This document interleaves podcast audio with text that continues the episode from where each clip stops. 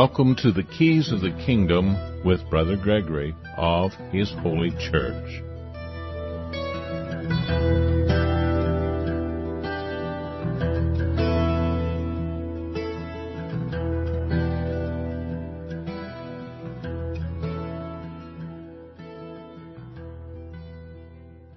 Welcome to Keys of the Kingdom. I'm Brother Gregory, and we're going to talk about the Kingdom of God and we're going to talk about your health in the kingdom of God because the the kingdom of God is for the living. It's not for the dead. And of course, we want you to be healthy. We want you to have a healthy life, a prosperous life. But we want you to have more than anything a righteous life. And that righteous life means that you have to care about others as much as you care about yourself. And you have to seek the righteousness of God in that pursuit. And the righteousness of God would include not coveting your neighbor's goods, not praying to men who exercise authority one over the other. Even though they call themselves benefactors, they only give away what they take away from your neighbor. And that would be covetous. That would be not keeping the commandments. And when Christ was asked, What must I do to obtain eternal life? He said, Keep the commandments. Now, modern churches are saying, No, you don't have to keep the commandments, you just have to think a thought. You have to really think really hard about a thought, and then if you believe that thought, then you're saved. But that's not what Jesus said. He said, not those who say, but those who do. You're not going to be able to do enough. You're still going to be saved by grace, but you have to be like the prodigal son on the way back to do. And when you get back to do, you have to actually do. Because it's the doers of the words, not the hearers only. Not the son who says, yeah, I'll do it, but doesn't, but the son who says and does. The one son said he wasn't going to do it, but then he changed his mind and came back and did it. Which one was the true son? So, you have to actually actively love your neighbor as yourself. You actually have to care about him. And you have to not want to hire men to force your neighbor to do what you think is right. And that's a big challenge. That's a big temptation to want to force your neighbor to do what's right. And I, I've told the story before in the local community. They wanted to put in a health care clinic. Uh, it's not right in this valley, it's in the next valley, but it would be far closer than the nearest hospital, which is a 100 miles away. And um, actually, there's a hospital that's a little bit closer, but nobody goes in that direction unless they want to die because it's a terrible, terrible hospital but there isn't any real close medical care except for this health clinic they wanted to build in the next valley over. And I was helping them do it. It was all volunteer work. People were, uh, we were laying out plans. We were doing all kinds of legwork. And then somebody came in and said, of course you know we're going to have to put this on the tax rolls.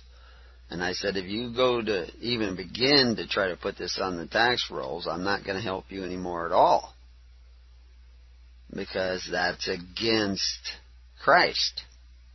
To force your neighbor to contribute to your welfare, and that's what the tax rolls does.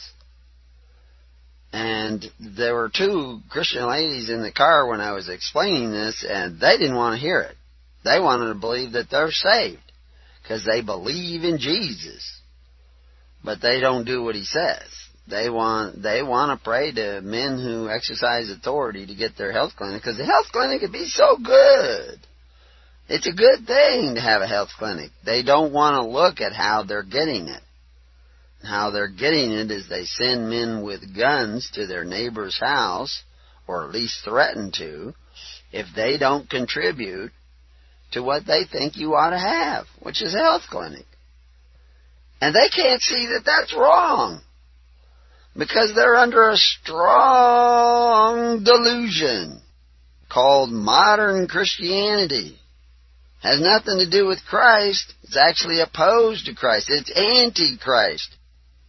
It's the synagogue of Satan, and it's most of your churches. They're all the synagogue of Satan because they're the synagogue of the adversaries of Christ. They want to believe that it's okay to force their neighbor to contribute to what they think is good. And they've had this idea for a hundred years. And of course, here I come along saying, hey, you know, that's not good. That's bad. That's evil. And they go, what are you talking about? We've been doing this for a hundred years. We've been, we've been forcing our neighbor to pay for our education of our children. We call it public schools. We think that's great. But Christ thinks that makes the Word of God to none effect.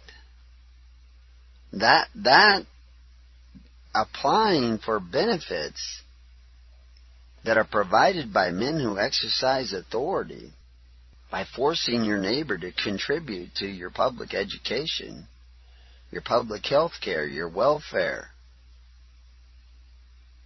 To force people to do that, even if you do it legally by law, seduce them into contracts where they have to do it, you've returned them to the bondage of Egypt. And it's worse today because in the bondage of Egypt, you had a ceiling limit. You only had to pay in 20% of your labor in a given year to the government, and they would provide you with all kinds of wonderful benefits. Leeks and onions and straw and, and, and wonderful benefits. But you didn't see this, and your ministers didn't tell you. And you have gone back into the bondage of Egypt. You have been entangled again in the elements of the world, and they are going to fail. So that's the the bad news. It's also the good news because it's good news to know you screwed up. And now you can fix it. Now you can do something about it. Now you can change. Now you can repent. You can turn around and go another way. And I just sent out uh, on the network, on the Living Network, to all the groups. At least I hope it got sent out. telling them that I was going to be on this broadcast in a few minutes, and we were going to talk about health care. Uh, isn't that a good idea? Talk about health care? Because health care costs are going, they're skyrocketing. But that's okay. Don't worry. Uh, the United States has implemented uh, Obamacare, and Obamacare will save you, right? No, it won't. It'll bankrupt the nation just like it did ancient Rome at the time of the early Christians when they established universal health care. You didn't know that? You didn't know that Christians were taking care of one another through faith, hope, and charity and the perfect law of liberty. And along comes an emperor, I think it was Nerva, who established universal health care in Rome and it just about completely bankrupt the society. It was already pretty much bankrupt anyway. They had already taken the silver out of the Roman silver denarii. Wait a minute. You guys, guys did that too. You took the silver out of your money way back in 1964. So you, you didn't know that history repeats itself? Oh yeah. Yeah, you've gone the way of Rome. You've gone the way of Egypt. You're not going the way of Christ. You haven't been doing that for a hundred years. You just been playing church. I just was talking to a, through email through our network to a fellow in Australia, and uh, we sent several things back and forth. And he's been around for a while on the network, but he just doesn't get it.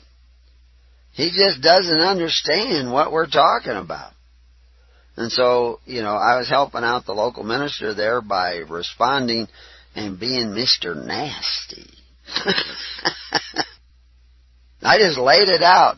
I says, well, you got your religion. You belong to the state religion. You're merchandise. you've already taken the mark of the beast so that you could go around and play religion. That's what it comes down to. I wasn't quite that rough on him, but basically I come down to it. And he's been on the group for a long time. He's seen the articles sent to him, and he says, "What religion do I state religion do I belong to? What are you talking about?" He hasn't got a clue. It's like he hasn't read a single article.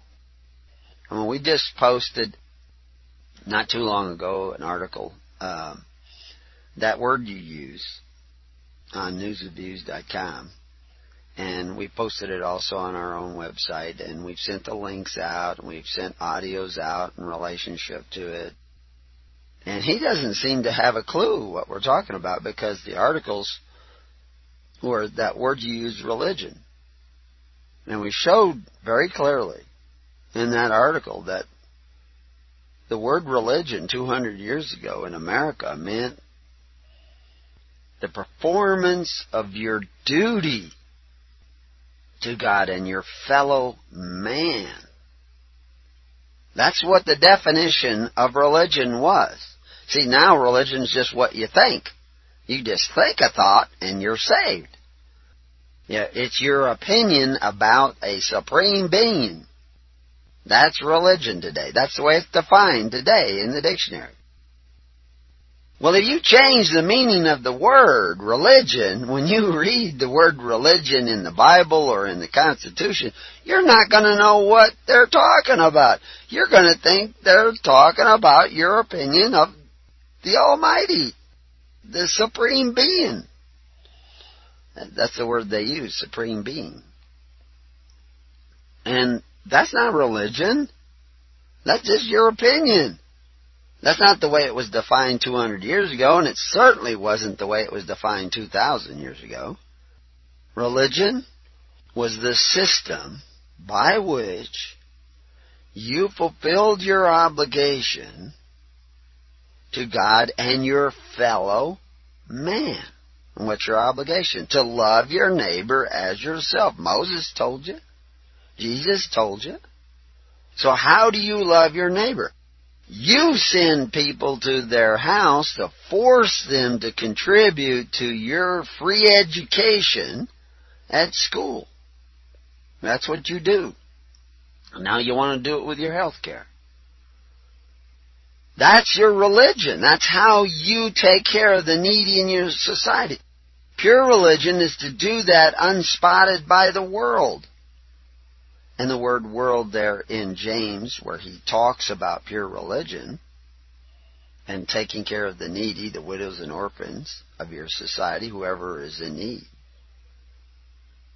When he says unspotted by the world, he says unspotted by the constitutional order and system of government that you establish for yourself. You see, the government you have, God didn't establish that.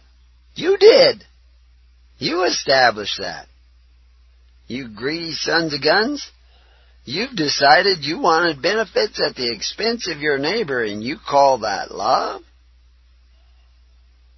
You're going if he doesn't pay for your child's education, contribute to your child's education, you're going to take his house away from him. That's right. I had a neighbor who voted for an increase in inheritance tax he wasn't going to get any inheritance tax probably because his parents are, I think they've all passed away. Well, his mother might not have, but anyway, he's not even thinking about that. But he wanted an increase in inheritance tax, and I said, "What are you thinking?" And he says, "Well, we you have to look at the budget. We need the revenue." See, it's about what he wants and what, what he needs. You need, we need public education. If we don't have public education, our kids are going to stay home. And we might have to teach them ourselves. Oh my gosh. Bible says, fathers teach thy sons. Modern church says, send your kids to public school. Force your neighbor to pay for his education. And now they've taken another step and they're going to force their neighbor to pay for their health care. You don't have to do that. Because I can tell you this, kids are not better educated coming out of school today than they were. There's more illiteracy in America today than there was a hundred years ago when most education was not in public schools. Did you know that? That a hundred years ago, most of the children that were educated in America, which was the highest standard of education in the world, never attended public school. Isn't that amazing? Because there wasn't that many public schools around. And even then, you know, 100, 120 years ago, public schools were often supported by private contributions. They were public schools, and they were supported by some taxation and uh, and land that was set aside for education to begin with, which was actually, in my opinion, a mistake. But anyway, the the point is is that the public schools receive private donations. Uh, often, you know, I can I just actually was working on an old old schoolhouse. Built uh, almost over a hundred years ago, and it was uh, it was built by the local community. They actually built it themselves, and the teachers stayed with local families that out of their own. They weren't paid. They just took care of the teacher because they knew the teacher. They wanted to know that teacher because they were going to be educating their kids. Now, I just I just heard a story yesterday about a teacher that had been molesting a child for eight years in school. Molesting, even charged with raping a young boy for eight years while this boy attended public education. And he was just convicted of that. And uh, the the boy is now 21 years old. And the father has has discovered that uh, you know what the problem was all these years. They they saw their son was having these unbelievable fits of temper and anger and everything. He was carrying around this terrible guilt and burden. And I mean, the teacher originally seduced him by getting him drunk by giving him what he said was pop and was actually alcohol. that that's where the teacher started. The boy was 13 at the time.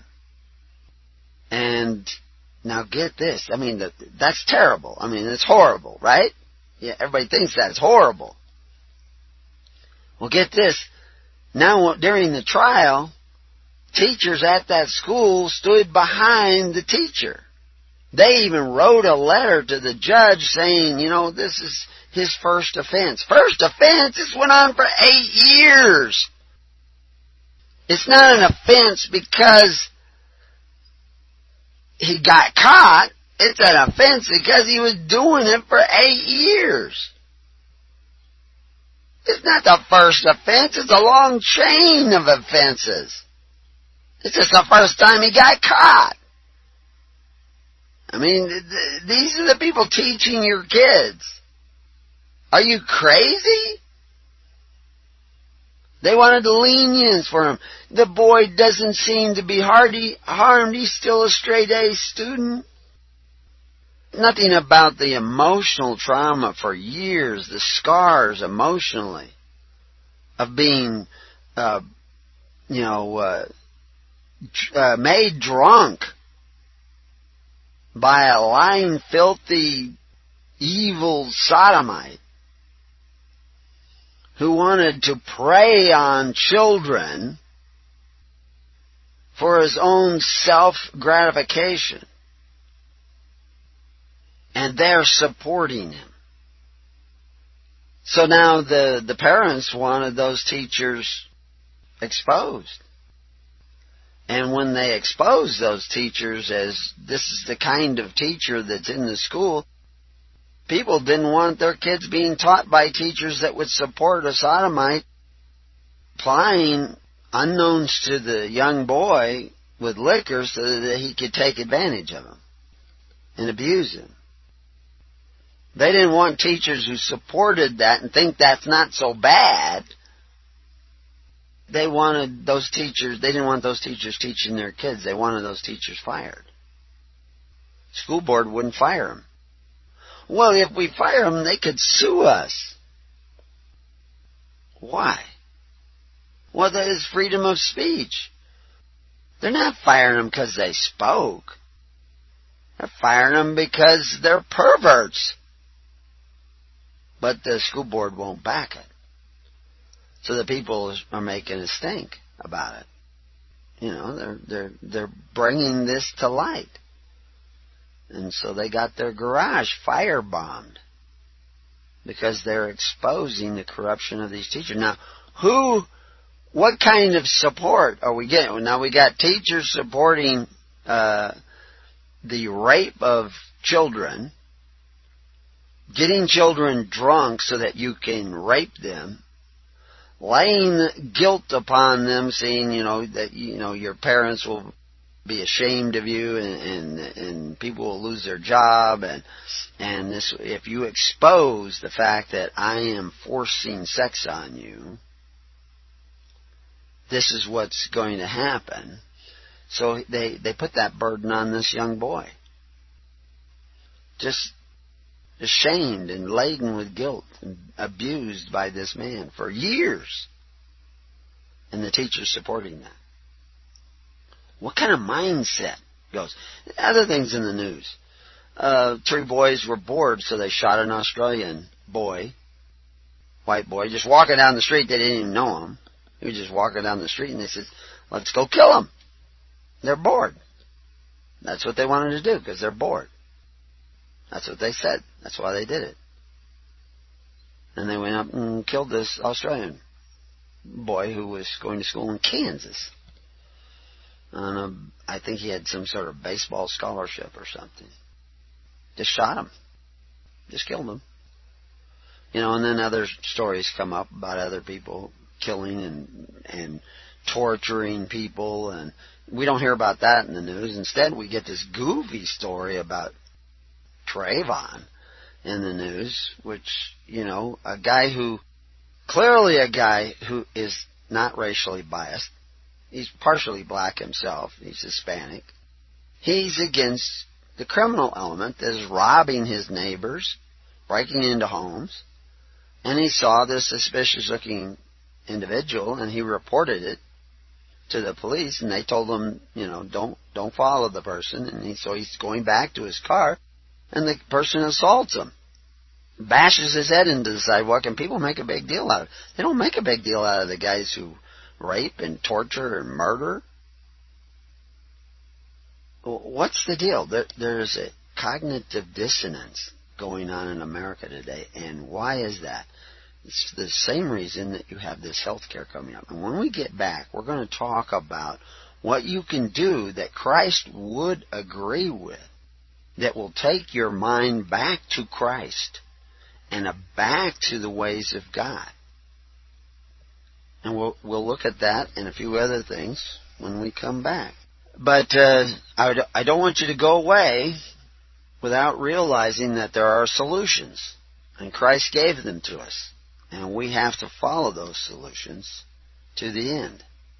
And to a, a conclusion that will give us life and life more abundant. So, anyway, We'll be right back to Keys of the Kingdom and we'll explore some of these alternative solutions that we call the Kingdom of God. Be right back.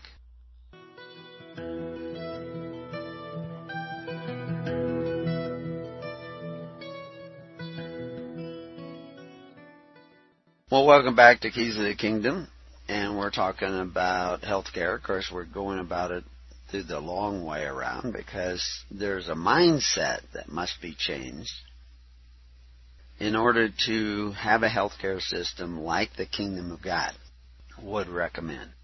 We know the kingdoms of the world establish socialist type healthcare systems where you force your neighbor to pay for your benefits. And we know that that leads to a selfish society. And a selfish society is a society in which people, when they're bored, they say, let's go out and kill somebody. Because what's life?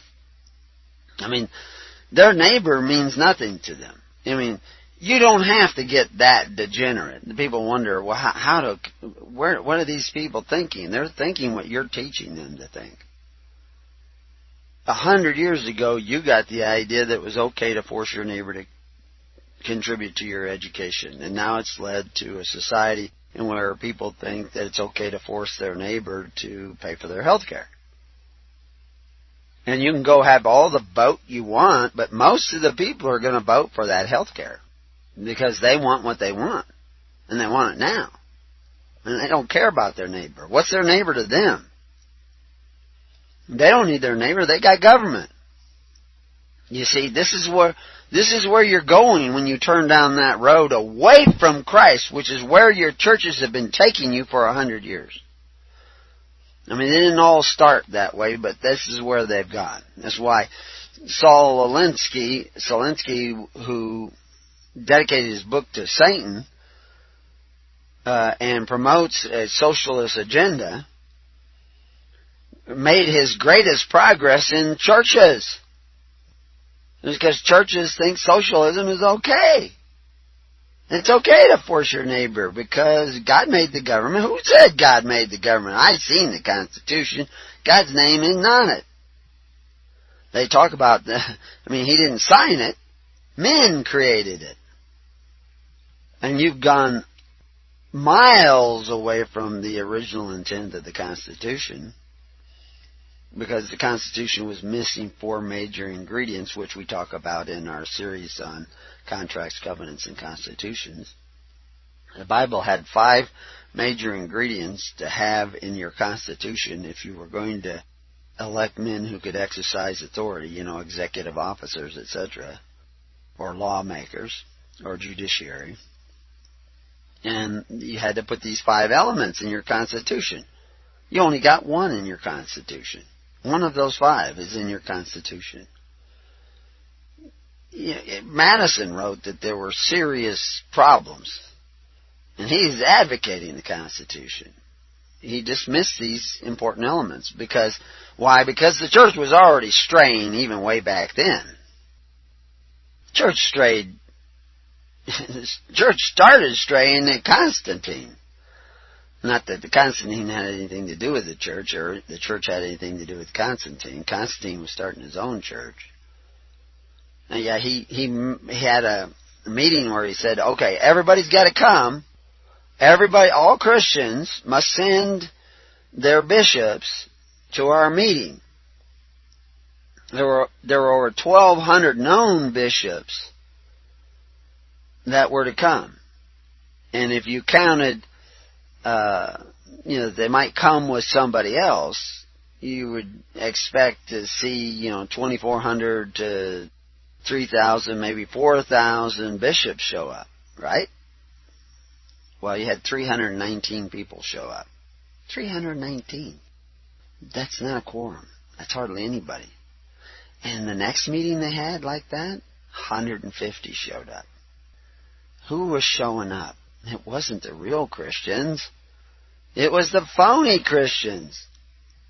The problem now is that if you called such a meeting now, you would have thousands of Christians show up, but they're not the real Christians, they're the phony Christians. The fake Christians, the idolaters, who don't really know religion. They think religion is what they think, and this is why they've got 40,000 denomination. Religion is what you do. And what you're doing is forcing your neighbors to contribute to your welfare. You're not living by faith. You're not living by hope. You're not living by charity. And you're not living by the perfect law of liberty, which is why you are not at liberty. So, if we're going to talk about health care, how do you fix it? In the kingdom, in kingdom ways, in righteous ways. Well, somebody sent an article out, uh, I think it was in the Carolina group, if you want to know about these things and you want to have people help you do what we're going to be talking about, you got to go join the Living Network at uh, thelivingnetwork.org. It'll take you to another page, where you can sign up, probably on our Preparing You wiki site, where you can sign up for the Living Network, which is just email groups based on geography. And they're all connected by uh, ministers of record and what we call PCMs or contact ministers or team leaders or whatever. And you pick the contact ministers. I mean, you can volunteer. It's not a ministry of the church. It's just you pick guys who are going to help you organize. And it's like, you know, you're going to have a, a soccer game with a bunch of guys out back. And you say, okay, let's choose up teams. Okay, uh, Steve and Mike are are the team leaders, and then Steve and Mike pick who's going to be on their team. Each one, you know, I'll take you, and then he says, I'll take you, and then they divide up a team, and then they make a team. We used to do that as a kid. It's it it's a way of getting organized so you can have a game. Well, in the game of life, you need to organize. But you're not picking guys who will exercise authority. You're picking guys who will help you organize. That's what you're doing.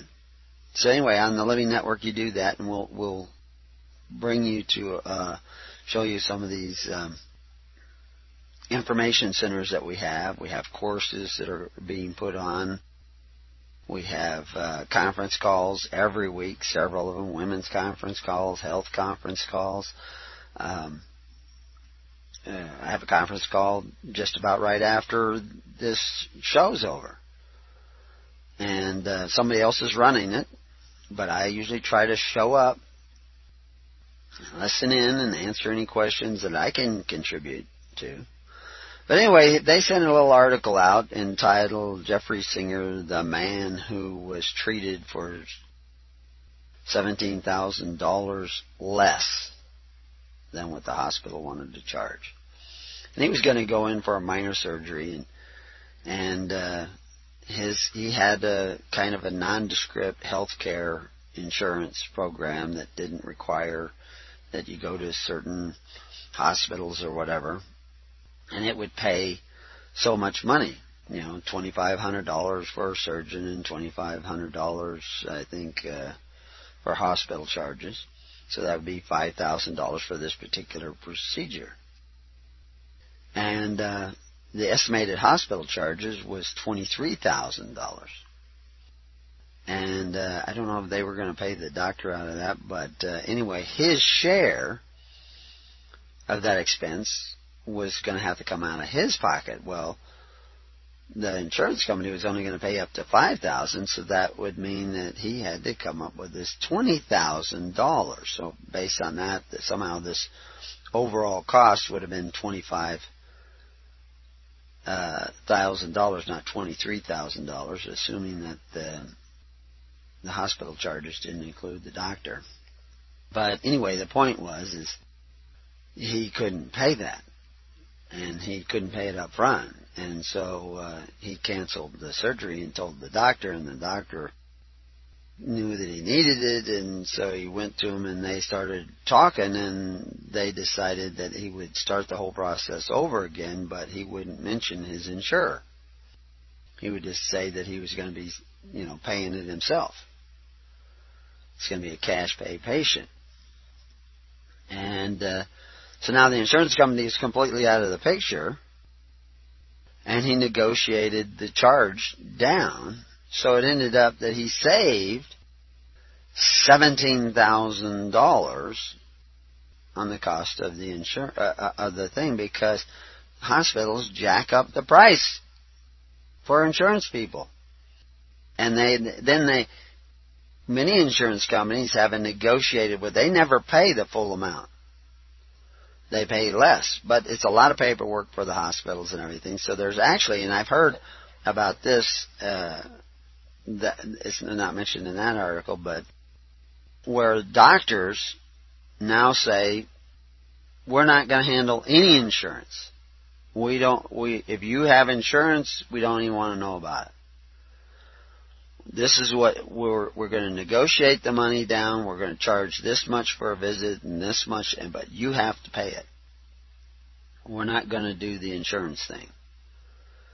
and uh, prices plummet because the doctor's not dealing with insurance companies and Medicare and Medicaid and all this stuff. They're just providing services. That's it. And so they're able to lower the cost tremendously. And so anyway, we saw that and we shared that article out. Well, on our Preparing You website, we've also uh, added a, a page uh, negotiating healthcare costs, and you can find it on our health. Uh, it's preparingyou.com, y-o-u dot com, and we have a section on health, and in that there's two links. That one goes to Health Share, and the other one goes to uh, negotiating health care costs. And on that, I just put half a dozen, or actually closer to ten links today. Somebody else started the page on tips of lowering medical bills, how to negotiate medical bills, uh, 10 ways to negotiate a medical bill, this article after article that's showing you how to take care of these problems. And I, I just noticed looking at the page, uh, I have to go back in and edit it. These pages are created by the people in the network. Uh, anybody who's in the network can actually sign up and become an editor for these pages and contribute to it. Like any, you know, like Wikipedia. That's why we call it the wiki site because we have uploaded the wiki software where you become an editor so that if you can go through and you see a typo, you can fix it. If you go through and say, you know, they ought to know about this site over here because this really has some good information, you can add it yourself. You see, in the kingdom, healthcare and government and righteousness is the responsibility of every one of you. That's, you are the government of the people, for the people, and by the people. So if there's a health care need, you need to come together and do it. We just paid part of a, a medical bill for one of our congregational uh, people. And the way we set up our congregations is the way the early church did it, which you probably have no knowledge of whatsoever because you guys haven't been doing what Christ said for so long that you read the Bible and you don't have any information at all. And it's like the, the whole unicorn thing, which we just shared on Facebook. As you know, they mention unicorns in the Bible, and I hear these critics of the Bible saying, unicorns in the Bible. There's no unicorns, so why are we even listening to the Bible? They're talking about unicorns. Well, the fact is, there's books out that tell you about unicorns. You can go down to the zoo and see unicorns right now. The word unicorn 200 years ago meant a rhinoceros. You look it up in the dictionary. A rhinoceros was a unicorn, and a unicorn was a rhinoceros. It's only recently that somebody drew a picture of a horse with a single horn coming out of its head. That's not what a unicorn was. There's books out that just came out about unicorns and it's got pictures of rhinoceroses on the front because there's a one horn unicorn and there's a two horn unicorn, uh, which they don't call a unicorn, but a, um, uh, I think binacorn. And, uh, that's the two horn rhinoceros, which both are mentioned in the Bible if you go back to the original languages that we see the Bible in, the Latin, uh, we can see them referenced there very clearly in the Latin. The same word they have there is the same word that they use in science today to describe a rhinoceros. Uh, so anyway, it, it, all you'd have to do is know the meaning of words. You might have to go back to the 200 year old dictionary to to, to, to get that, but that's what we're showing you with religion. 200 years ago, religion was how you took care of the needy of your society. 2,000 years ago, that's what it was.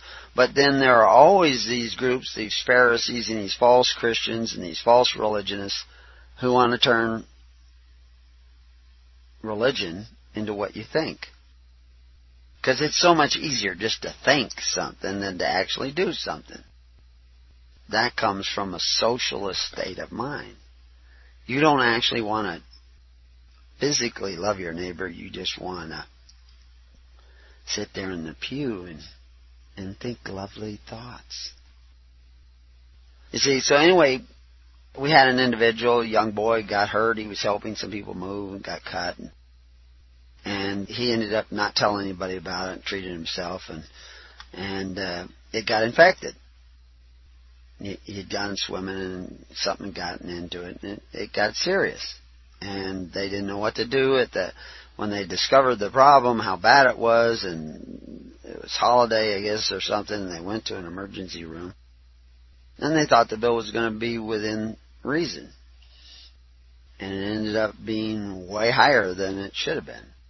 And the church decided to help them out with it. To and they negotiated the bill down from what it was. And I, I actually believe that if we got better at this, we could negotiate it way down. it was negotiated quite a ways down. But I think we can get better at it and negotiate it down. And, and we have an advantage, I believe, that the church has no obligation like an insurance company might. But see, you actually see hospitals and uh, doctors' offices, especially, trying to get away from the insurance thing. Not very many of them, but some of them have made that move to get away from using insurance, and they can lower the bill because of the paperwork that they don't have to mess with. So right away, knowing where those doctors are can save you money. In a network, we can share that information, that's why we have the wiki site. That's why we have the Living Network. Is that people who find out ways of sharing the load can share the load with each other and make life better for their neighbor. And what do you call that? Love. You see, we're actually physically working. And I put up the, the, like I say, there's about a dozen different places that tell you tips on lowering your bills and negotiating bills and rules for negotiating your medical bills. All those links are there.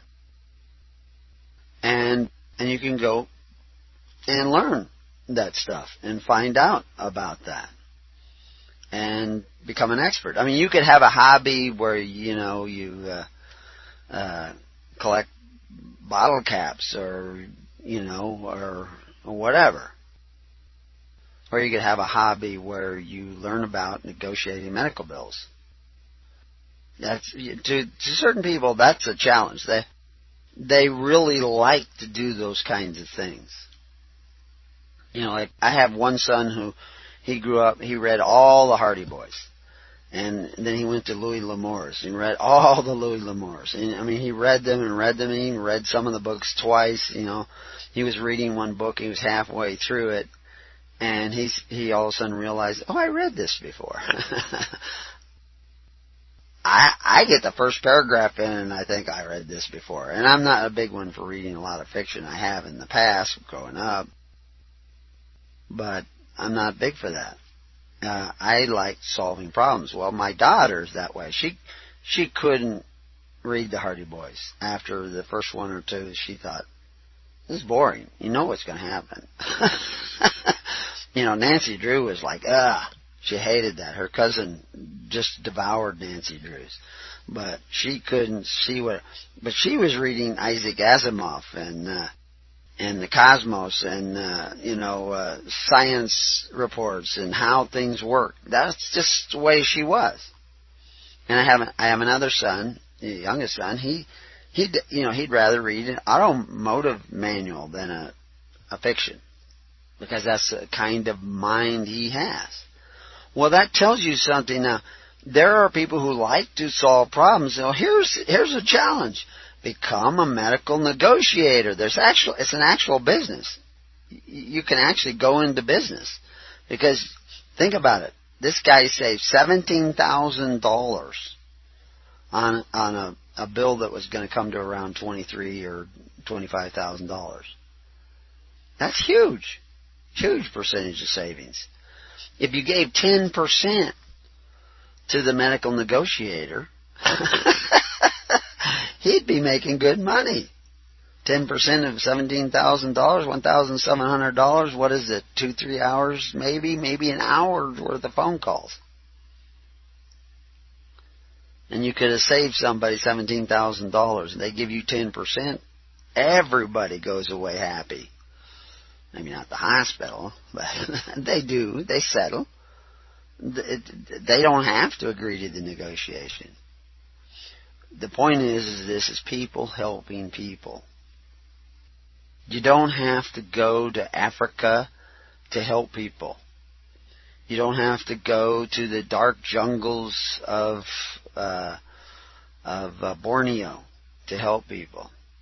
You can help people right here and now. And you know what's really fun? Helping people that want to help people. You see, those are the ones you really want to help. You know, if we were to start a food kitchen, we would want the people who we were feeding to be a part of the food kitchen. If you started the Gleaners, Gleaners is a really great project. If you don't understand what that is, join the network and ask. There are all kinds of things that you can do. And and that's why we have this wiki site so that people can start to set these things up and do these things. Health share. If the church was doing what it should be doing and had been doing it for the last hundred years, everybody who went to a true Christian church would be exempt from Obamacare. Now, believe it or not, Christians were exempt from NervaCare, you know, when he set up universal health care. They were exempt from that. This is why they were persecuted, one of the reasons. Because they had a system of social welfare based on faith, hope, and charity and the perfect law of liberty, and it was called church. You, you, you had a problem, you went to church. I'll show you how this could actually work even better. We had a, somebody came here to one of the feasts. We're having a feast next week. It's our Burning Bush Festival in the fall. And well, we had one come years ago. I don't remember it was then or Pentecost or what, but uh, anyway, he came and he had been bitten by a cat shortly before he came. His own cat. He was holding it and something happened and the cat got frightened and bit him in the thumb. And it was infected while he was here at the retreat. He opened up the bandage and we looked at it and you could see red streaks going up his arm. This he was blood poisoning. This guy, that red streak keep going up, he's to die. We soaked it. We treated it right here. He didn't want to go to the doctor. He wanted to go to the hospital, and uh, we would have taken him, but he didn't want to go. So we treated it right here. It was gone the next day. It was healed up before he left. How did we treat it? Just old remedies, no, nothing expensive. We just did it right there and the red streaks went away within hours, and it was healing up by the next day, and before he left, you could hardly even see it, and didn't cost us anything. Uh, we we have found all sorts of ways, and I, I believe that sometimes the actual remedy that we are using, the common remedies that they don't teach you anymore because there's no money in it, but they're there I believe that there's an actual blessing that comes from the effort of people to care for one another out of love. There's actually a mystical healing that goes along with those efforts, just like the prodigal son returning to his father's house for the purpose of serving his father. His father runs out and meets him. That's salvation. That's the miracle of salvation. If you just sit back there in the pig farmer's house, reaping the pig farmer's benefits, and think you want to go back to your dad's house, do you think you're safe? No, you actually have to start back. You have to turn around, repent, and return to the righteousness of God by loving one another in real ways that make real differences. And until we meet again next week, or actually in a few minutes for some of you, peace on your house. Stay tuned.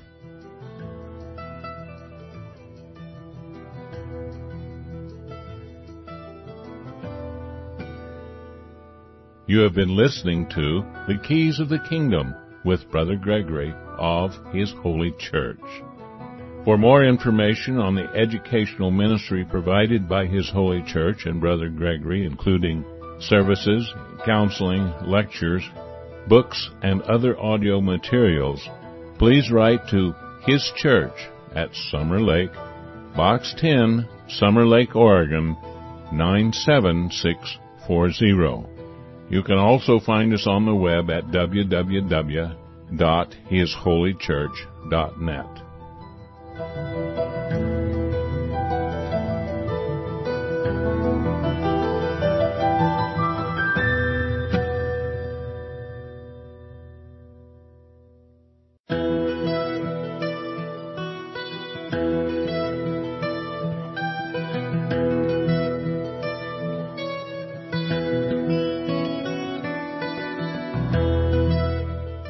Welcome to the Keys of the Kingdom with Brother Gregory of His Holy Church.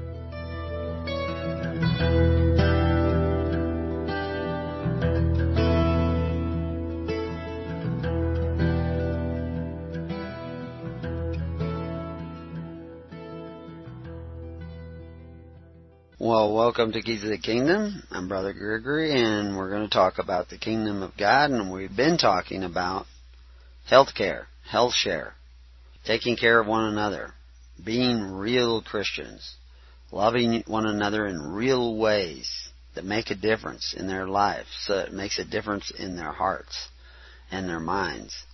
You see, people who spend their life taking care of the needs of others are practicing pure religion if they do that in a righteous way. Now, one of the things about doing that in a righteous way is that you have to be strengthening the poor. A lot of people think, "Oh, let's just go help the poor." You know, let's let's just go somewhere and help the poor. You know, you can find poor everywhere. The Jesus, the poor you will have with you always, he says. So there's always going to be somebody who's poor and downtrodden and not have, and you can always find them to help. But that isn't really what Christ is all about. He didn't come and, you know, there were actually people he refused to help. You know, he actually, you know, that we know that he was not going to help the the Samaritan lady. And he, he makes a big deal out of it. I think he really deep down knew that he was going to help, but he had to get her to a position of humility so that her faith would save her and her daughter.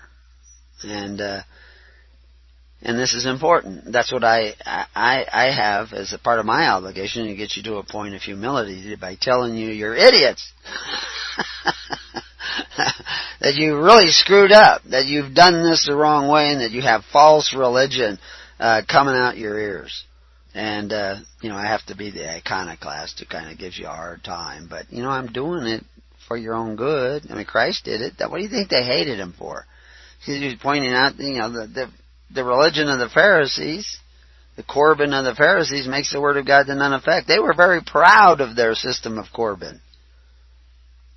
It was very successful. I mean, with the money they got from that system of Corban, they were able to build these, these, uh, the Golden Temple, you know, of, uh, Herod.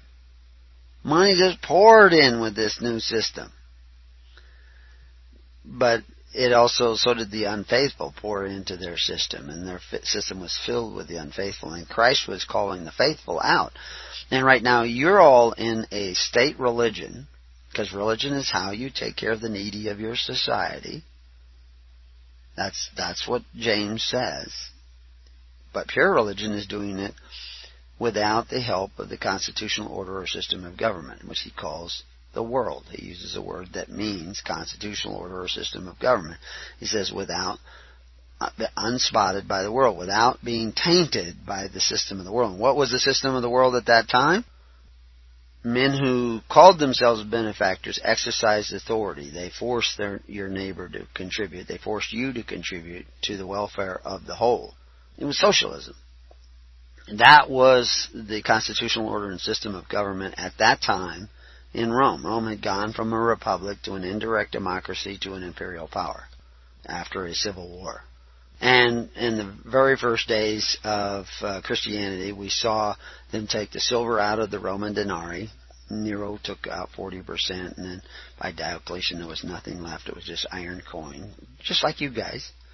And the government was in debt up to its ear. It had uh, put in universal health care and a lot of other government, you know, free bread and circuses. You've heard that term. That means welfare system. Now, there was times when half the people in Rome were on some form of government dole. That's how they'd gone from a republic where charity was taken care of by free will offerings to their temples, which we would call churches today, but they you know, they call it temple. Temple was not really a building. The the Latin word templum, which we translate into temple, it's actually a location. That's right, it was a location. It was an area which was called the templum.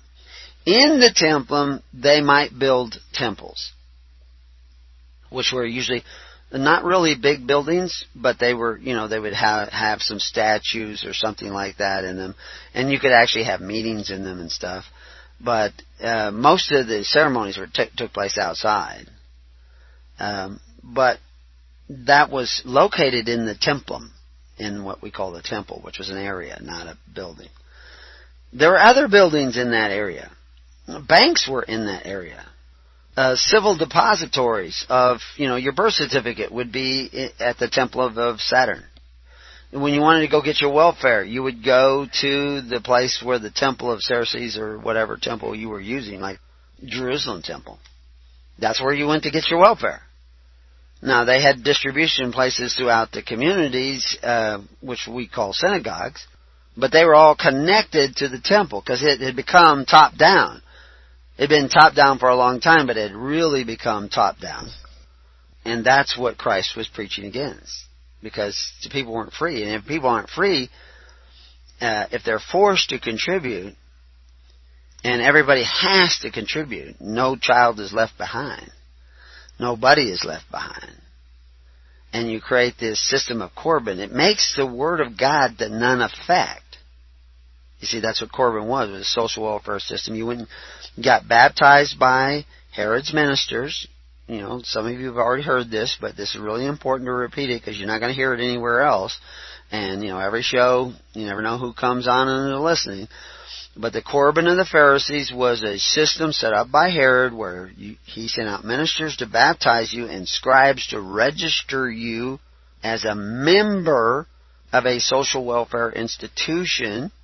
He had one at Jerusalem, which we call the temple, and he had another one called the Temple of Roma. For those who didn't want to do the Jewish thing, didn't want to get circumcised and everything, wanted to do the Roman thing, he built a temple for them. But what was going on in that temple was it was managing a social welfare system. That you had to pay in a portion of your income, of whatever you made. If you had grain crops, you had to give in a portion, or the value of that, into the treasury, which they also called Corban. The word Corban is also translated treasury. It actually comes from the Hebrew word meaning sacrifice. The sacrifices were not voluntary anymore. They weren't based on faith, hope, and charity and the perfect law and liberty. They were based on compelled offerings. And people liked that because they said, well, now I know my neighbor has to pay in. Whether they like to or not. If they don't, soldiers will come to their house and take their house away or throw them in jail or punish them somehow. People like that. It's covetous. It's against the law of God. But people like that. And if you say, you know, that's, that's evil, to be a part of that system. It shows a lack of faith. They get all upset. What do you mean? I have my religion. I believe in God. You know, the devil believes in God. He just doesn't do what God says. So believing in God, what's that? That don't mean anything. Uh, are you doing what God says? No, you're not.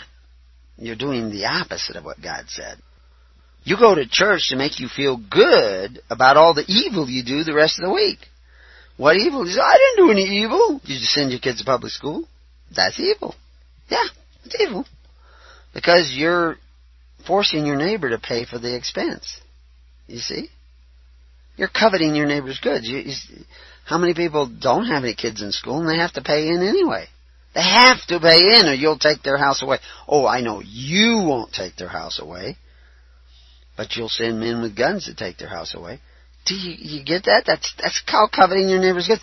That's called praying to men who call themselves benefactors but exercise authority. You know, it's really simple. But if you want to believe something else, you're going to find all kinds of reasons why I'm nuts and you're okay. You see? That's your religion. That's how you fulfill your obligation to your fellow man. Is through a system of Corban that makes the Word of God to none effect.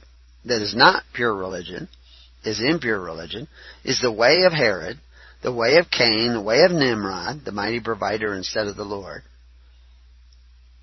You see? I'm repeating the same thing over and over again. So, what we were going to talk about is health care, and we, we did in the last show, that you gather together in congregations of 10 families and you start becoming the health care system of those families. That means you have to put some blood on the altar. The altars are living altars; they're real stones. You have to you have to contribute something. Get blood flowing in the community. You say, "Well, we don't have any needs at our congregation this week, so we don't have to give anything." But it's not just your congregation. We're talking kingdom, and all these congregations are linked. So you put money in, something in. You know, you could you could actually give stuff. That's okay. And the minister, if he wants to receive it, he can turn around and sell it. You can give him a sheep and then he can turn around and sell that sheep to somebody else. Maybe he'll have a buyer already set up, and that buyer will give him some kind of funds that he can take care of. And then, uh, if there's a need, like there was with this medical bill that was suddenly, you know, three times what they thought it was going to be, four times what it was they thought it was going to be. I guess maybe even five times. It depends on your math. But it was a lot more than they were expecting. Now they negotiated it down, but they still had to pay a lot more than they were expecting. The church just paid it. We didn't pay all of it. They paid what they could, and we paid the rest. And so they're because the hospital was getting this money up front, they were willing to negotiate down. And like the web page that I just put up, and well, somebody else put up, but I added to it, uh, shows you all kinds of ways to negotiate it down, so that it's reasonable. And we have a network of people that will help pay that bill up front so the negotiation will go down. Because that's what really what they want. They want their money soon. You see, many of these hospitals, they turn the collection of those funds, you know, after 30 days or sometimes 90 days, they'll turn the collection of those funds over to a collection agency that's going to charge them. In my experience with collection agencies, when I used to be out there working in the world where we had to hire collection agencies, the collection agency would take 50% of the bill. They would take 50% of whatever they collected. So when somebody owed the company money, I would call them up and say, look, I'm going to turn this over to a collection agency, or if you pay a sufficient amount now, we'll cancel the bill. Because I'm not going to get half of it anyway. So if he would come up half, and sometimes they'd come up with 60, 70%, I'd be, hey, okay, sure. Fine. You pay this, we'll cancel the bill, I won't turn it over to a collection agency. That simple. You know. And I also did the work of a collection agency sometimes is, you know, I would take them to court. This was in my earlier life. And, uh, but I did it for, I didn't, I, it was my job. And, and they did owe the money. And, uh, and I gave them every opportunity to pay it off. I actually had one person who was working for a senator at the state capitol, and they owed money, and I said, "Look, you owe this money. You're responsible for it. You screwed up."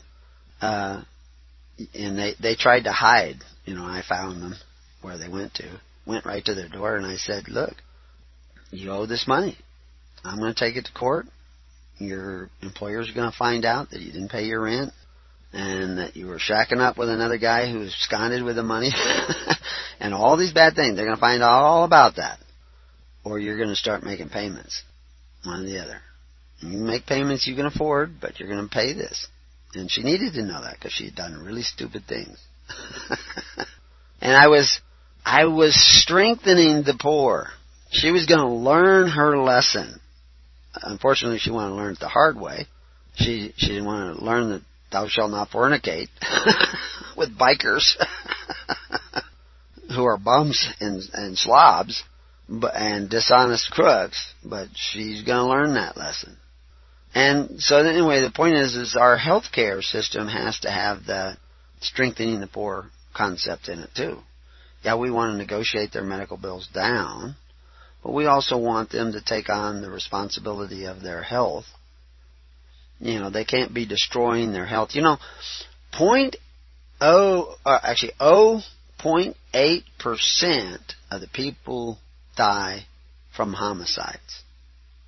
I, I don't know if that's a world statistic or a U.S. statistic. 68% of the people die from diet related illnesses. illnesses.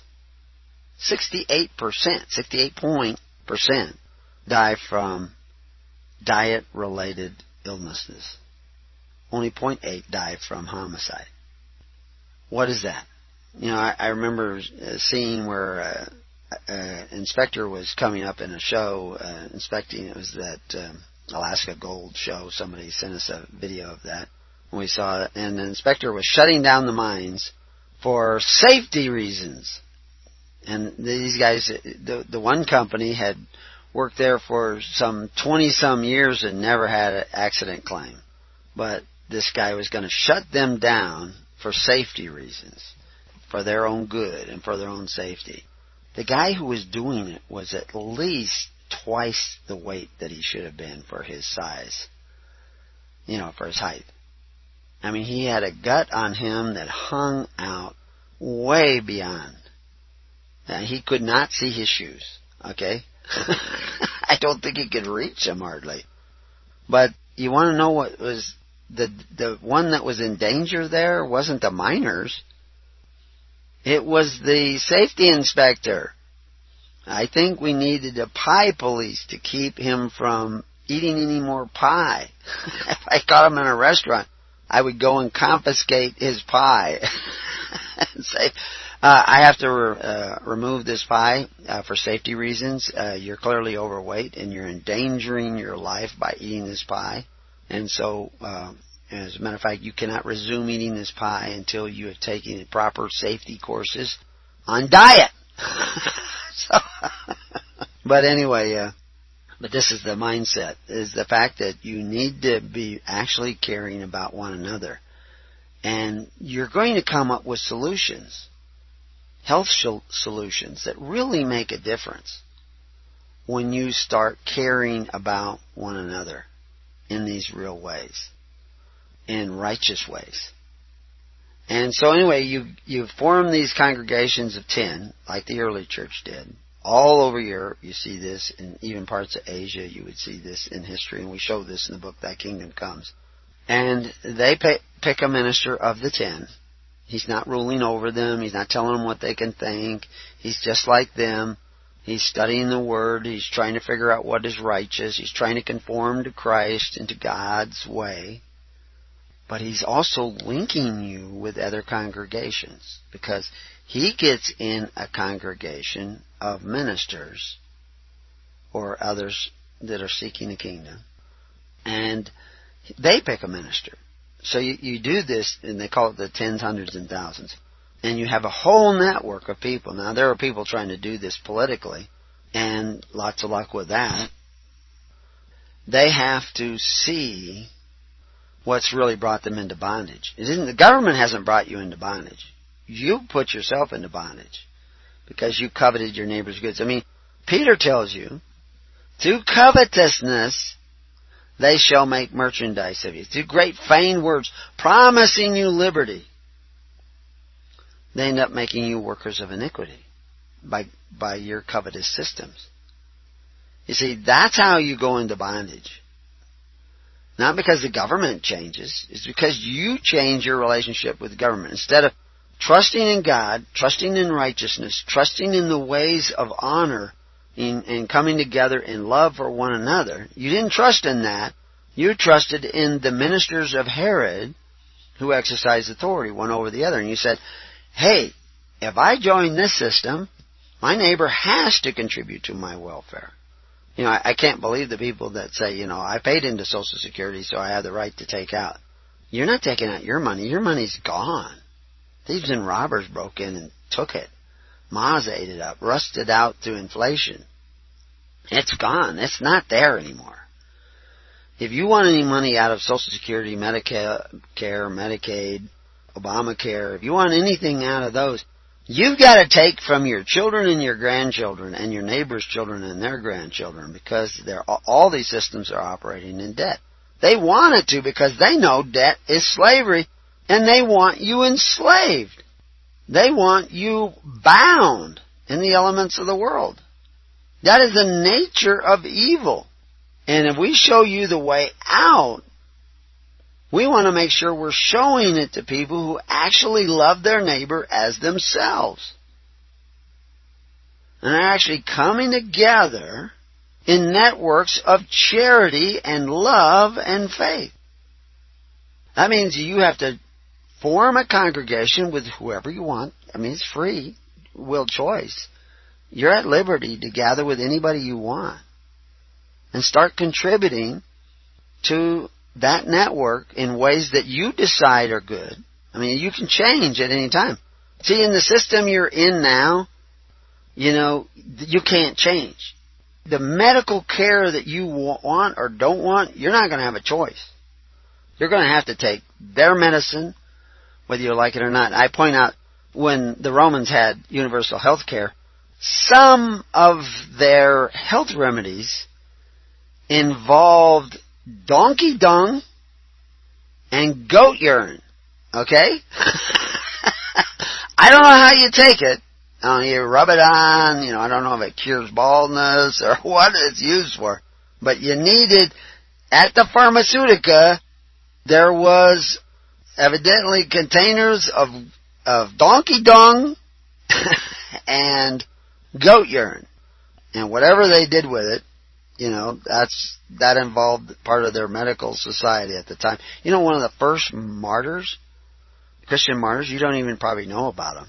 Everybody thinks it was Stephen, but one of the very first martyrs, I mean, Stephen was martyred because of the money, follow the money. Once you understand what Stephen was, he was one of seven. They tell you in the Old Testament that you were to pick seven. They were just doing what they tell you in the Old Testament. Pick seven, even eight, it said. And we could be doing that right now, but you have to form a bigger network than what we have. And that means you have to actually, and you have to form it in real ways. And if I don't see real ways, I'm not recognizing you are part of our network. You just go do your own thing. That's fine. It's free country.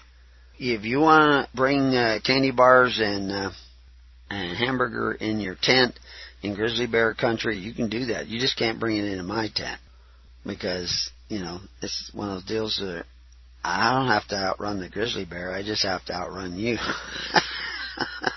you guys go do your own thing. I'm doing what Christ said. Anyway, if you form these real networks based on faith, hope, and charity and honor and righteousness, you will create an alternative system, and with that will come alternative solutions. You know, we've seen instantaneous healing just by not even getting to the remedy, just by touch. And this is what that first martyr was doing. He was actually a dentist in Pergamon, which happens to be the center of pharmaceutica in, in the days of Rome. You know, they had the same medical symbol you see today. I mean, history repeats itself. Symbols are uh, actually you see them showing up age after age. Same symbols. But anyway, uh, people would come there to have him work on their teeth, and they would be healed of other problems. So all kinds of people were bringing coming to him. You see, he was he was operating in the kingdom with the spirit of holiness, and when he would touch them, they would actually be healed of other problems. And so people were bringing, uh, coming to this dentist to solve other medical problems, like they came to Christ. And he was accused of practicing medicine without a license, which in those days could actually incur a death sentence. And it did in his case. that was one of the first martyrs.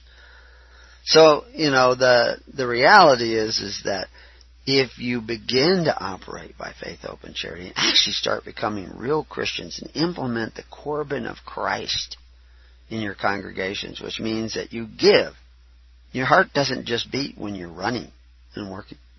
It has to beat when you're resting. And even if you have no need in your congregation, there may be needs in other congregations. Now you get to choose which ministers that you will contribute to and how much, and you get to watch how much he and what he does with it. In the religion you belong to now, in the Corban you belong to now, you don't get to choose. I knew somebody who didn't get their Social Security number till they were in their 20s, and that their wife was insisting upon them getting this Social Security number. And uh, it wasn't as bad as it is today. I mean, according to Title 42, Section 666, you got to have that number to do anything. And I'm not saying get rid of the number. I'm saying seek the kingdom of God and His righteousness. Because if you, until you start doing that, I would advise you not to get rid of the number. You, you, and that's the way Christ was doing it. He was teaching the people how to love one another. They didn't get out of the system until Pentecost. You know, if they got the baptism of Christ, they were kicked out. That was their opting out. But until then, they they paid their tally of bricks. They gave to Caesar what it was Caesar's. They paid the Pharisees their pound of flesh. But they started learning what it was to be a real Christian and start really taking care of one another. And that's what you need to do. You need to start doing that. And the way to do that is to gather together in small, intimate congregations so you know everybody in your congregation or get to know them. You won't know everybody to start with.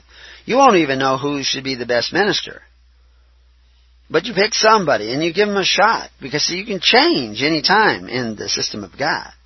Because the right to choose remains with you. In the system of the world, once you're in, you're subject to the will of the mob, to the will of the indirect democracy, to the Sanhedrin, to whatever. The Congress, you call Congress, Parliament. I don't care where you are, you always got a name for it. And it, once you join their group, they promise you liberty, but they make you servants of iniquity. They make you merchandise. They make you a human resource. They even have a human resource department and they can take your children and take and they can force these remedies on you. You know what's in the original polio vaccine? Monkey pus, including a virus that destroys a protein in your body called P54, I think it is, which kills cancer cells. So once that monkey pus, that monkey virus that they made the vaccine from is in your system, it begins to re- replicate itself like viruses do and connects itself to that protein that normally should be killing viruses and makes it inert. So you end up with, you know, 10, 15 years, 20 years later, you end up with tumors blooming all over in your brain. Because that virus eventually gets in past the brain sheath, and, you know, the nerve sheath, it covers the brain and begins to connect to the proteins that would normally kill cancer cells in your body and you die of cancer because you let them inject monkey pus into your arm. And that's what vaccines, vaccines are made from a lot of other things that you really do not want pumped into your arm, you know, formaldehydes and what have you, poisons, toxins, lead, all kinds of bad things. And you let them put that in there. So, you know, you might be better off with the donkey dung and goat urine in Rome. to be fair to the Romans, they had a lot of really great solutions. We'll talk about some of those great solutions that they had.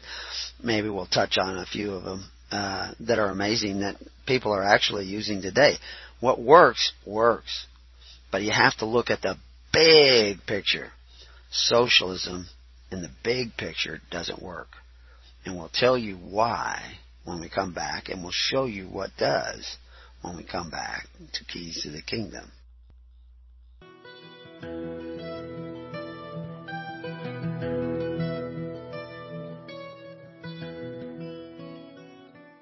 Welcome back to Keys of the Kingdom. I, I mentioned in the first part of the show the, some of the remedies of the Roman medical system, which became universal health care for a little while, uh, not very long, because uh, they they they did it to appease the people. They had become such a socialist state. As I said, 50% of the people in Rome were receiving some form of government dole. And people think, oh, that's unbelievable. Which, you know, the fact is, is that in the state of Oregon, 50% of the people receive a government check every month. Or more now. That's actually an old statistic. In the county where I live, 75% of the people receive a government check every month. And again, an old statistic. Now it's the households actually it's far more than 75%. I mentioned that to a group of guys uh, in uh, Paisley and they all thought, "Oh, that's horrible. That's, that's unbelievable." And I says, "You know, everybody in this little group here, we were standing out in the street. Everybody in this little group, I'm the only one not receiving a government check." And they looked at me because all of their wives worked for the government. they worked for the school, the Forest Service, or or or something. And they they suddenly realized, oh yeah, and not only that, but all your parents are on social welfare, called Social Security. All you send your kids to public school, which is government welfare. Public schools is a welfare system, you know. It's the government collecting money from your neighbor to pay for your child's education. That's socialism. I, I don't, you can call it anything you want, but it's socialism. And by moving in that direction, you've changed your mindset. To covet means, you know, in that speech that given by Kennedy years ago, he says, talks about this vast conspiracy controlling the government. He wants, you know, he's going to enter into this period of controversy and, you know, gave, I think it was at the Waldorf Astoria gave the speech and in it he talks about through covet means. And now, I've seen where they transcribe that covert, uh, uh, what do they call it? Not covet, but um, covert means. But that isn't what he said. He said to covet means. And covet means is to means of covetousness. To getting you to covet your neighbor's goods to the agency of the government. They have brought the whole world back into the bondage of Egypt. And this is why Christ says, Paul says, to not covet. And in systems of social welfare based on force, is coveting your neighbor's goods by applying to men who call themselves benefactors and exercise authority one over the other. And why do I always keep going back to that phrase? Because Jesus says it was not to be that way with you. When He appointed the kingdom to the apostles. He says, I appoint unto you a kingdom. He said he was going to take the kingdom away from the Pharisees, which was a system of government. He was going to get pointed to his little flock, and then he does. But the instructions at that time was, he says, you're not to be like the princes of the Gentiles. In other words, they're going to be princes of a government. They were going to be the leaders of a government apostles, ambassadors, that's what apostle means, ambassadors for a government. That's what he was appointing, the government of God that he was taking away from the Pharisees and appointing to these men, this little flock.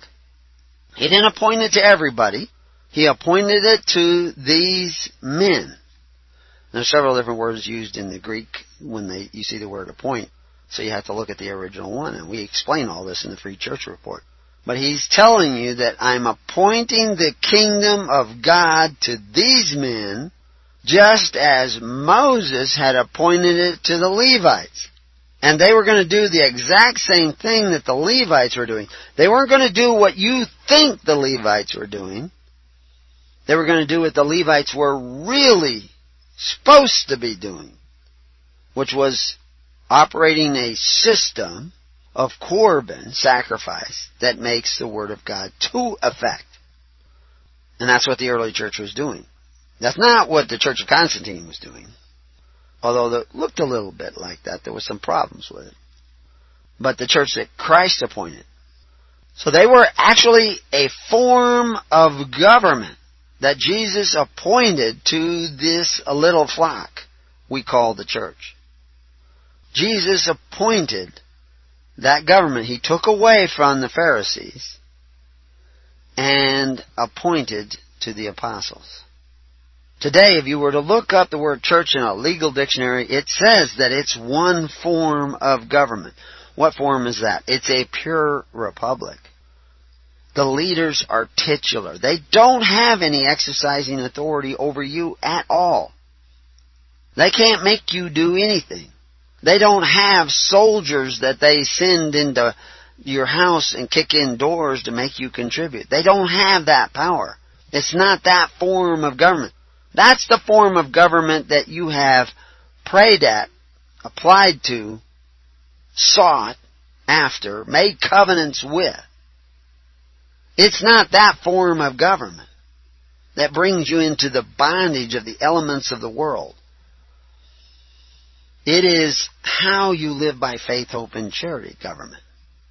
The leaders are titular. The only authority they have is over what you choose to give them, and your power not to give next week gives you all the power so that you are the government of the people, for the people, and by the people. If you give the power to the government to force your neighbor to contribute, then the government has the power to force you to contribute.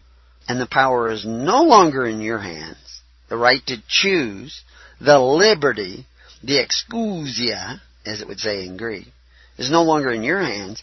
It's in the hands of those men you elect. In the true church, the men you elect never have your power to choose except over what you give them.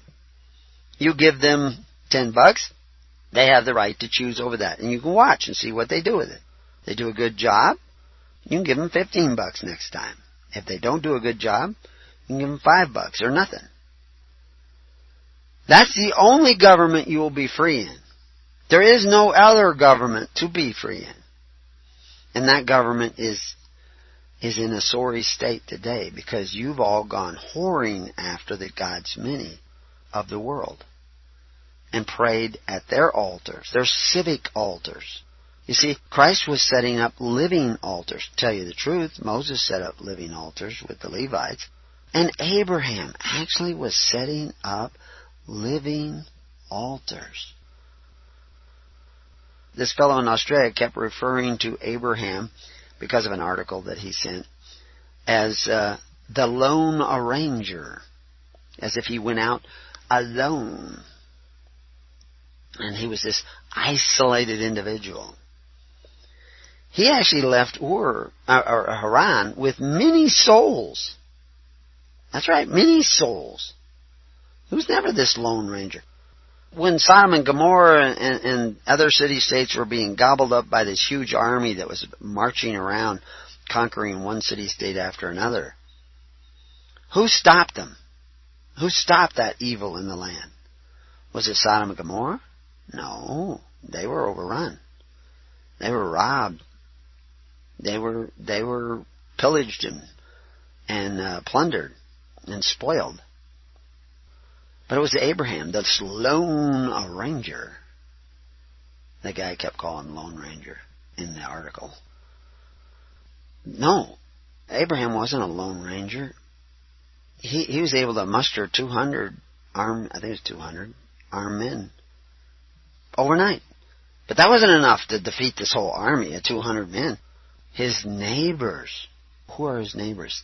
Other men were. Remember how he was going around setting up these altars? He was setting up living altars. A gathering of stones is a gathering of friends in the Hebrew language.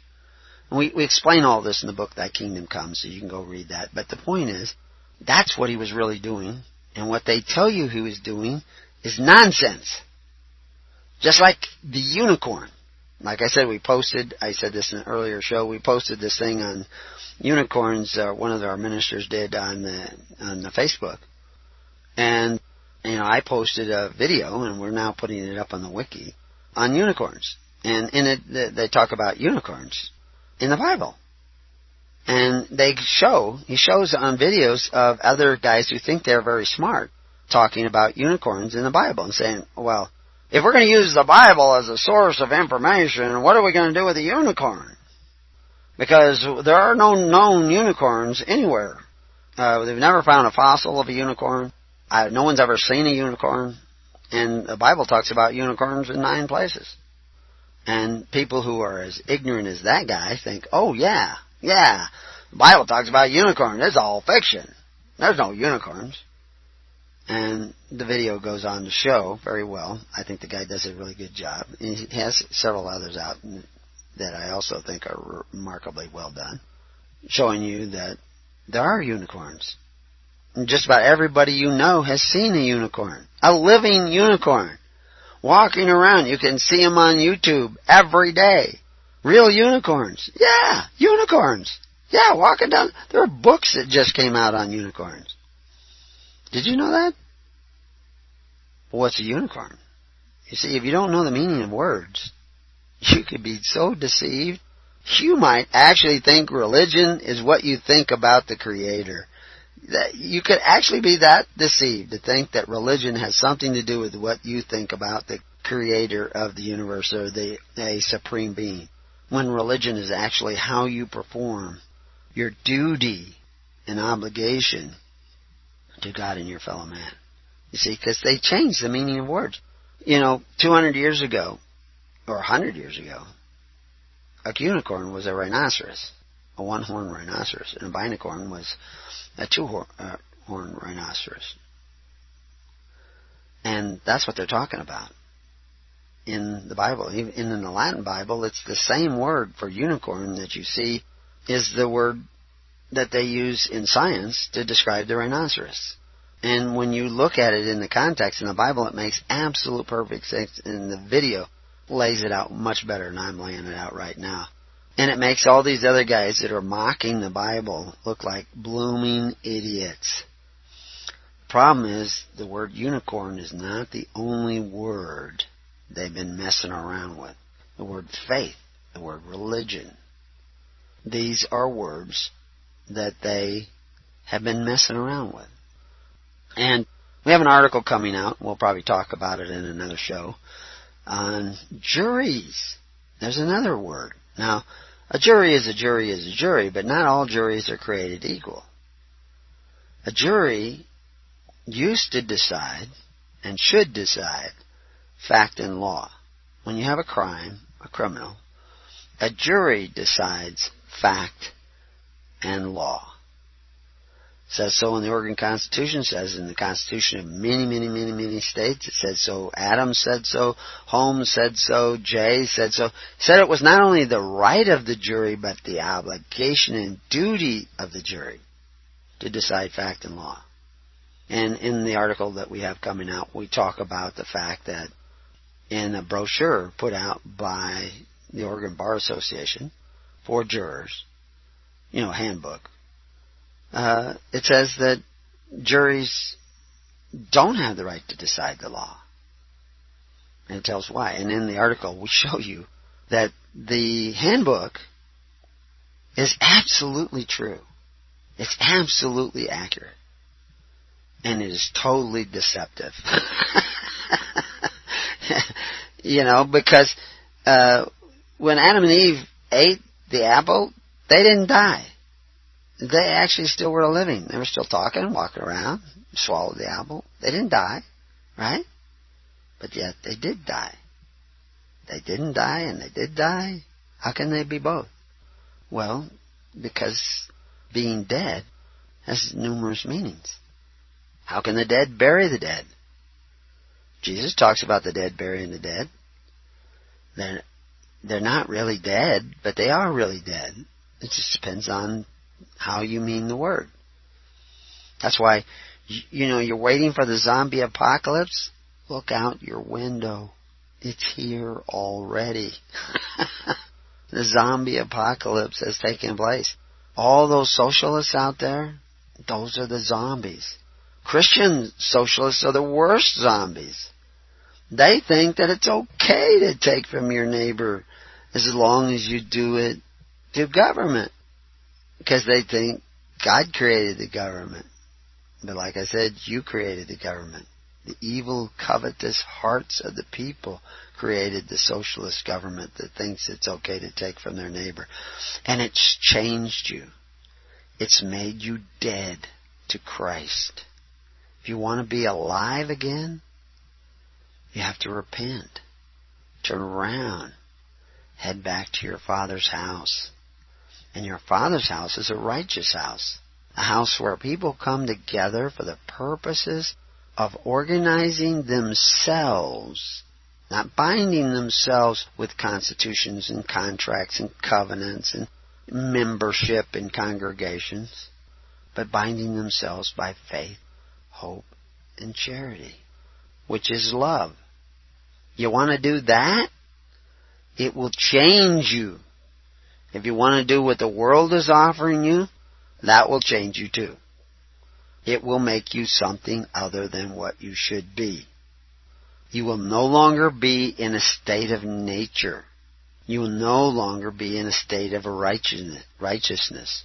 Because you're willing to make your neighbor a human resource, you yourself will become a human resource. And they will force you to drink their cup, to take their vaccinations, to take their mark, to bind you in a system where you all become workers of iniquity. If you want to be free of that, you must repent and turn around and go the other way. You must start taking care of one another until the hue and cry of righteousness is back in the land again. If you don't do that first, you should not be free. The slothful should be under tribute. And you should have to pay Caesar. And he will take your sons. And he will make his instruments of war. And he will make your sons run before his chariots. And he will make your daughters his confectionaries. And he will take the first fruits of your labor and the best of your fields for himself. And he will take, and he will take, and he will take, and he will take, and if you haven't figured out by now, I'm quoting from Samuel 8. And when you get down to the description where it says, And when you cry out, I will not hear you. Go and cry unto the gods which you have chosen, the leaders which you have chosen for yourselves. Because God will not hear you. But if you repent and turn around and start caring about one another, He will hear you and you will see the instantaneous, miraculous healings of God. You will see the blood poisoning disappear instantly. You will see the wounds heal up. You know, the outside wounds and, and, and uh, decay is evidence of an internal wound, unhealed. A spiritual wound, unhealed. And it is a wake up call. So all the bad things you see in the news of of crazy, insane crimes that we talked about in the first show, uh, the last show, that is symptoms of a disease of selfishness, of arrogance, of pride. You know, and you need to repent of that. You need to turn around. You need to go the other way.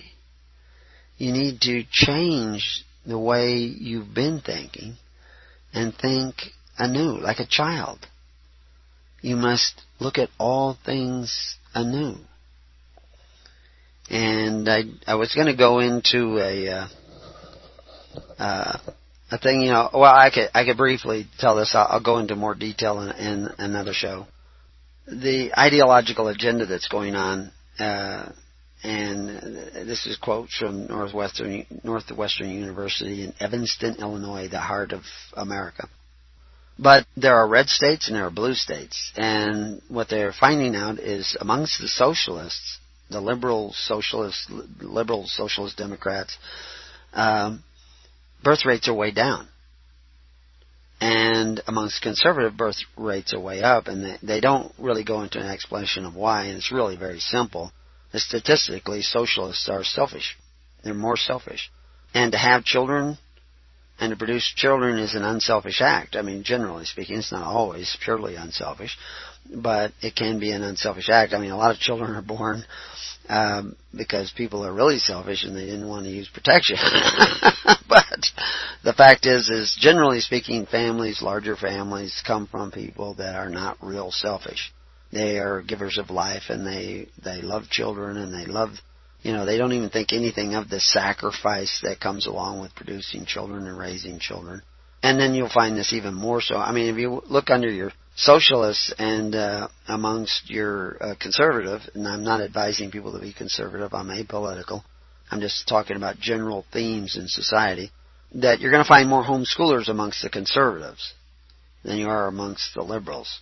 But you will find them in both places. But the point is, is the article goes on and say that what are they going to do about this because the conservatives would soon outnumber because the parents are raising.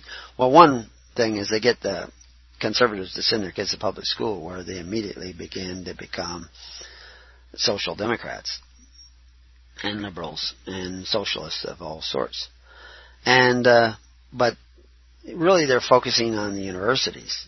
And they talk about mom and dad will drive their SUV off toward the nearest gas station, leaving their beloved progeny behind. And he's talking about when they uh, leave them at school. And then he says, then what? He proudly claims, and then they are all mine.